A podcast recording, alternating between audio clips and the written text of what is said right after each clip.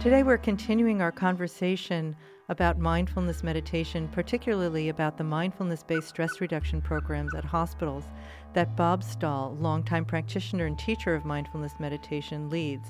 He founded and directs the mindfulness based stress reduction programs at Dominican Hospital, O'Connor Hospital, and El Camino Hospital in California. He is co author of a number of books, including a mindfulness based stress reduction workbook, Living with Your Heart Wide Open, Calming the Rush of Panic, and a mindfulness based stress reduction workbook for anxiety. If you missed our conversation last week on mindfulness meditation, what it is and its impact on our health, please do tune in and listen. You might be interested. Bob Stahl, thank you for joining us today and welcome to Health Currents Radio. Thank you so much for having me. So, I wanted to continue our conversation as we ended our last show. We were just beginning to talk about mindfulness based stress reduction programs and of your work in the hospital. And I, I, just wanted you to talk a little bit about how that came to be that you were working in the hospital and what the benefits are that you're seeing. Yeah, I, have been um, teaching mindfulness based stress reduction programs um, since 1991, and we were actually the first one to bring mindfulness based stress reduction to California, and it's just amazing. In over 20 year plus years here, um, how much has changed, how much that mindfulness has become a popular word in our vocabulary. And you know, I've worked at El Camino Hospital, for example. We, have just completed our 245th eight-week programs, which wow. is quite a lot. and, Congratulations. Uh, thank you.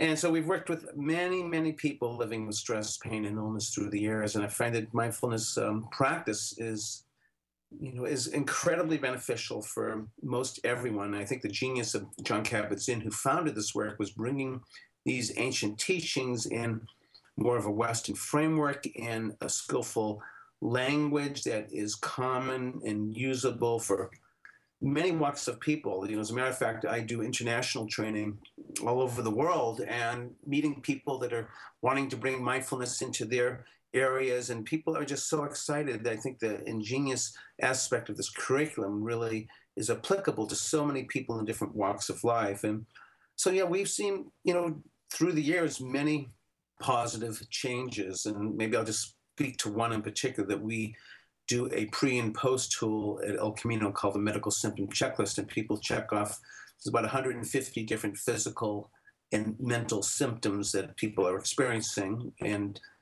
well, actually, I should say so. In the first class, people fill these out and um, how many symptoms you're experiencing, and then they fill the same test out eight weeks later.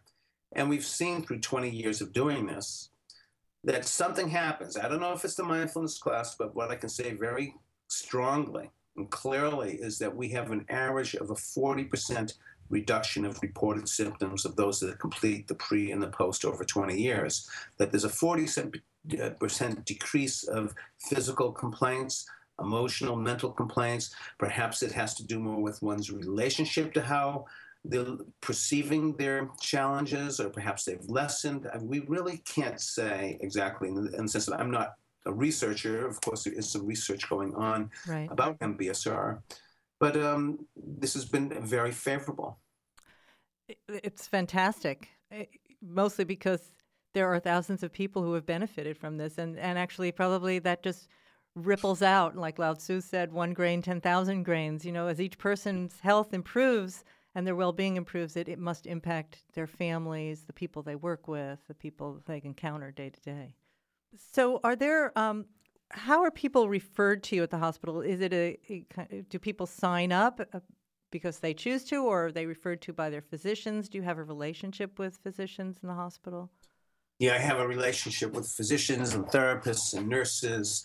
Probably at this point, the most common source of referral is word of mouth. But in the early years, I did quite a lot of work with presenting at grand rounds for physicians and coming to the Department of Family Medicine or internal medicine and giving little in services. I've done work in services for the emergency room, critical intensive care unit, nurses, um, radiologic technicians, uh, therapists, um, so I've done a lot of um, training within the hospital, orienting people to mindfulness. Uh, and again, I think at this point, um, word of mouth is probably the most prominent. But we've done a, a number of physician workshops. I've done eight-week programs with them, day-longs with them.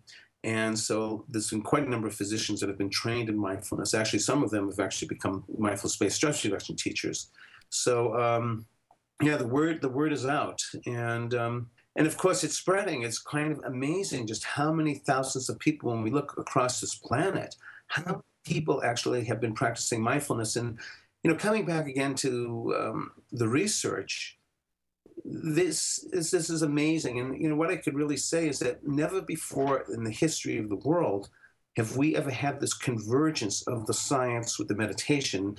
Uh, just in the you know in recent years, we've had the technology begin to look at the brain, to look at different aspects of the body, and see these effects of meditation on on a human being. And so, it, it is really a convergence that's actually never happened before. And you know, I have I mean, I want to be realistic, and we have a long ways to go as far as bettering this planet. But mindfulness gives me a lot of hope as I, I'm mm-hmm. experiencing going around this world, people's passion to bring it to their people, to bring more awareness and more heart.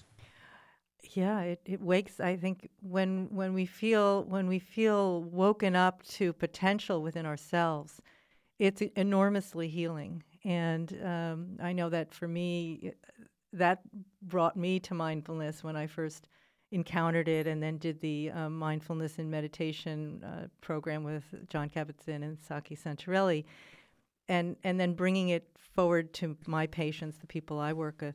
I think the thing that really is inspiring is people just being able to be with themselves and be more at peace or more comfortable.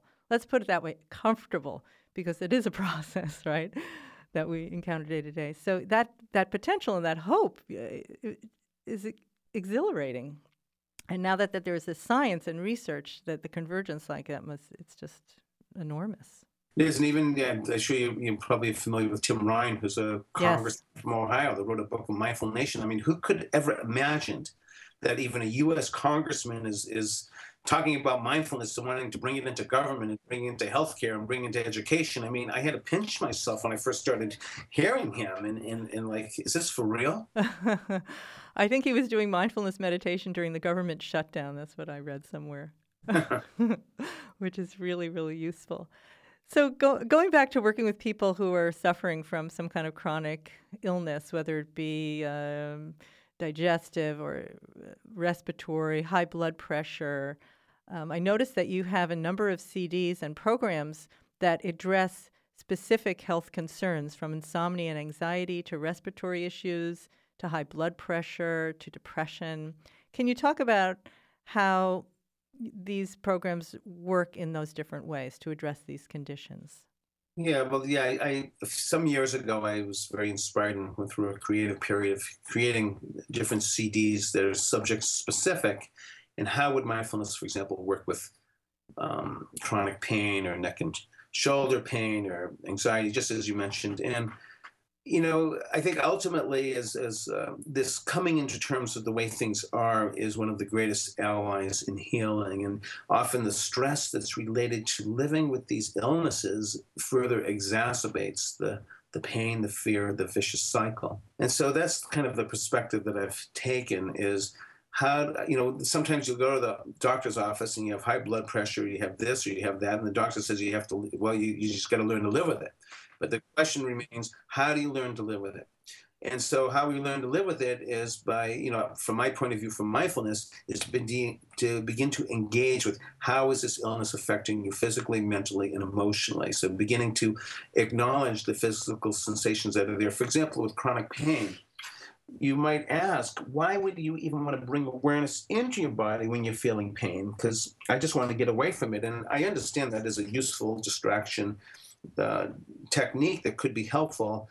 But from the lines of an old Grateful Dead song, you can run, you can't hide, like to just always come back and back and back. And so there actually may be some value to bring mindfulness to chronic pain. And I'll, I explain in one of the CDs that um, actually there's three important reasons and the first is to begin to become aware of how you're holding the, your pain in your body physically and let's say your pain is in your hip but you're pushing down from the top of your head and up from the soles of your feet and your whole body's one just very tight uh, constricted um, musculoskeletal system, that this is not going to be very beneficial to your health. You're actually exacerbating the pain by all this constriction and deprivation of blood flow. You're actually creating more pain for yourself by getting tight around it. So we actually begin to open to the possibility what would it be like to actually become soft around your pain, to let these sensations ripple or resonate wherever they need to go.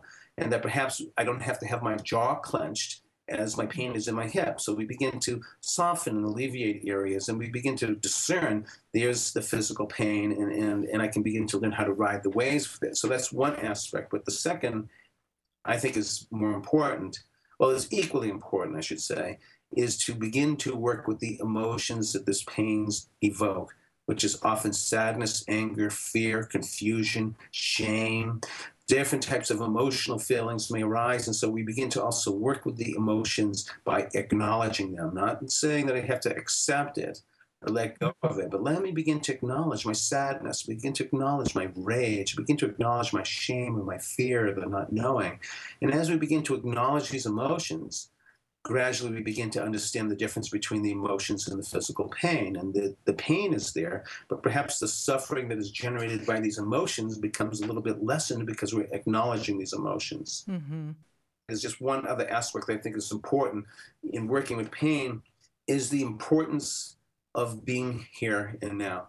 Because often when we have a lot of chronic pain, which I actually don't like that name because it implies a future sentence. It implies almost like a life sentence. And, you know, we don't know how it's really going to go. And I actually had a personal experience where I had a radiculopathy. That's what my doctor said. Bob, you have a radiculopathy. And I told him, this is ridiculous. But and pain went from my neck down my left arm into my left hand. And the pain at times would get so intense that I would have fantasies of wanting to get out my chainsaw in the shed and cut it off. That's a pretty horrendous uh, fantasy. It and, must have been bad. Notice, yeah. I began to notice that I was becoming mindful that it was always associated with future thinking. How's it going to be later today? How's it going to be tomorrow? How's it going to be next week? How's it going to be next year? And the pain became unbearable. And as I mm. began to just let me see, mindfulness is about being present. Let me just be with this pain one moment at a time it be, the pain actually began to lessen because the catastrophizing of how it's going to be exacerbated the pain tremendously. So we'll say these three points with chronic pain looking into the body, how is it feeling, softening what's possible, letting be what's not. Second is working with the emotions that are there and acknowledging them. And the third is coming back into the present moment, taking our pain one moment at a time. We may find that we're able to navigate much more skillfully and constructively with pain using mindfulness practice.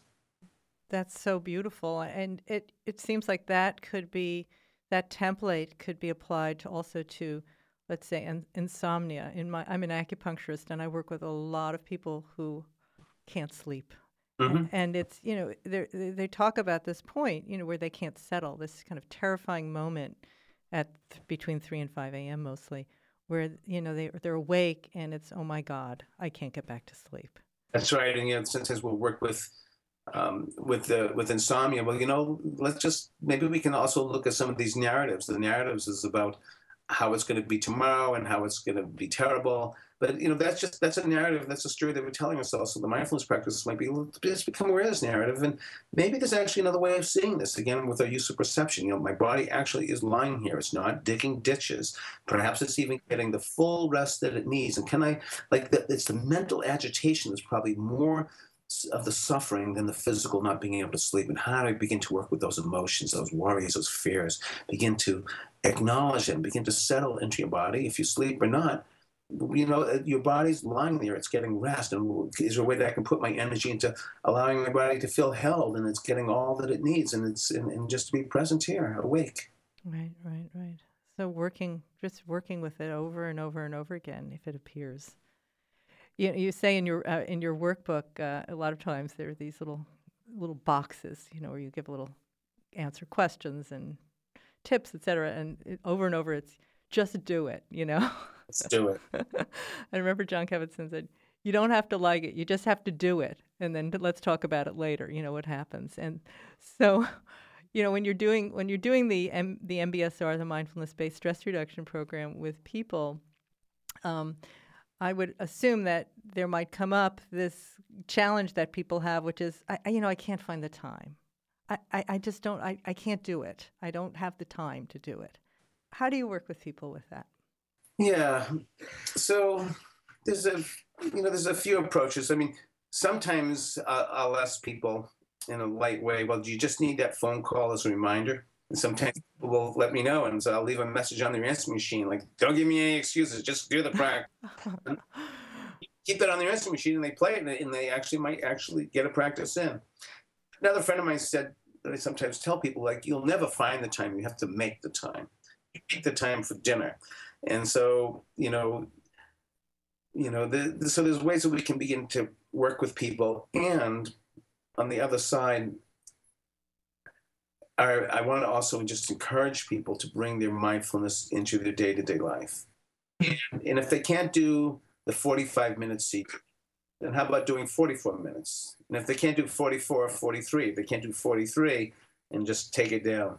And if you can't do 10 minutes, how about five minutes? Like, I also, like, one of the most important things that I really want people to realize is, or to begin to cultivate is a more compassionate way of being with ourselves. And, like, now, now feeling that you flunked out of meditation school is not going to be beneficial and to come from a place where this is a fear-based, mindfulness-based stress reduction class and making people feel terrible about themselves because they're not doing the practice is not going to be helpful either. I really want to come from a love-based, mindfulness-based stress reduction program. Let's sit down individually. Let's see how we can make this work. And if you can't do the full CD, you know, if you can even just take a few moments during a day to stop and to take a breath, to observe the body and mind, to proceed on with more presence, this will be good. If you have a few minutes that are very successful and you like it, then maybe the next day you might go to three minutes, and the next day you might go to four minutes. Let this practice grow with love. So, actually, even being present in one moment is a heck of a lot better than not being present in 44 minutes, right? Absolutely. You know, my old uh, meditation teacher was a Burmese forest monk. His name was Tom Sayadaw. He used to say, being mindful one moment is better than having lived a hundred years without ever being mindful. And he described one moment as 10 snappings of a finger. Mm, that's really beautiful. And it's a very beautiful way of holding this practice with kindness because we are so hard on ourselves. And if there's anything that we want to convey is how can I develop a more compassionate and kind relationship to this vicious internal uh, critic that is just putting ourselves down left and right for just about everything we do. Even we can begin to develop some softening. Like I would consider it success, even if you didn't do the meditation practice, but somehow by the end of the eight weeks, you were softer and kinder with yourself. That would be a huge success. Yeah, it takes my breath away. and there it came right back again.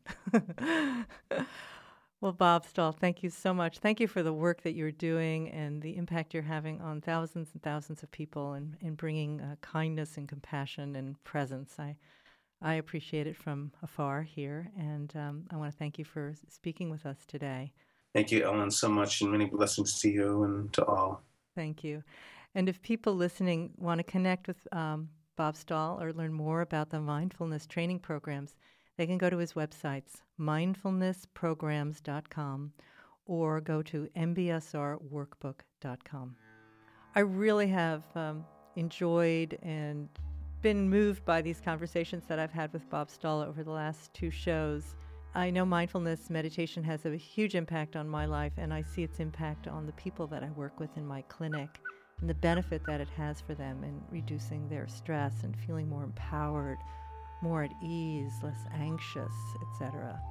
So I encourage you to, to seek out resources and to get some training and support to, to learn this valuable skill that you can then bring out into your life.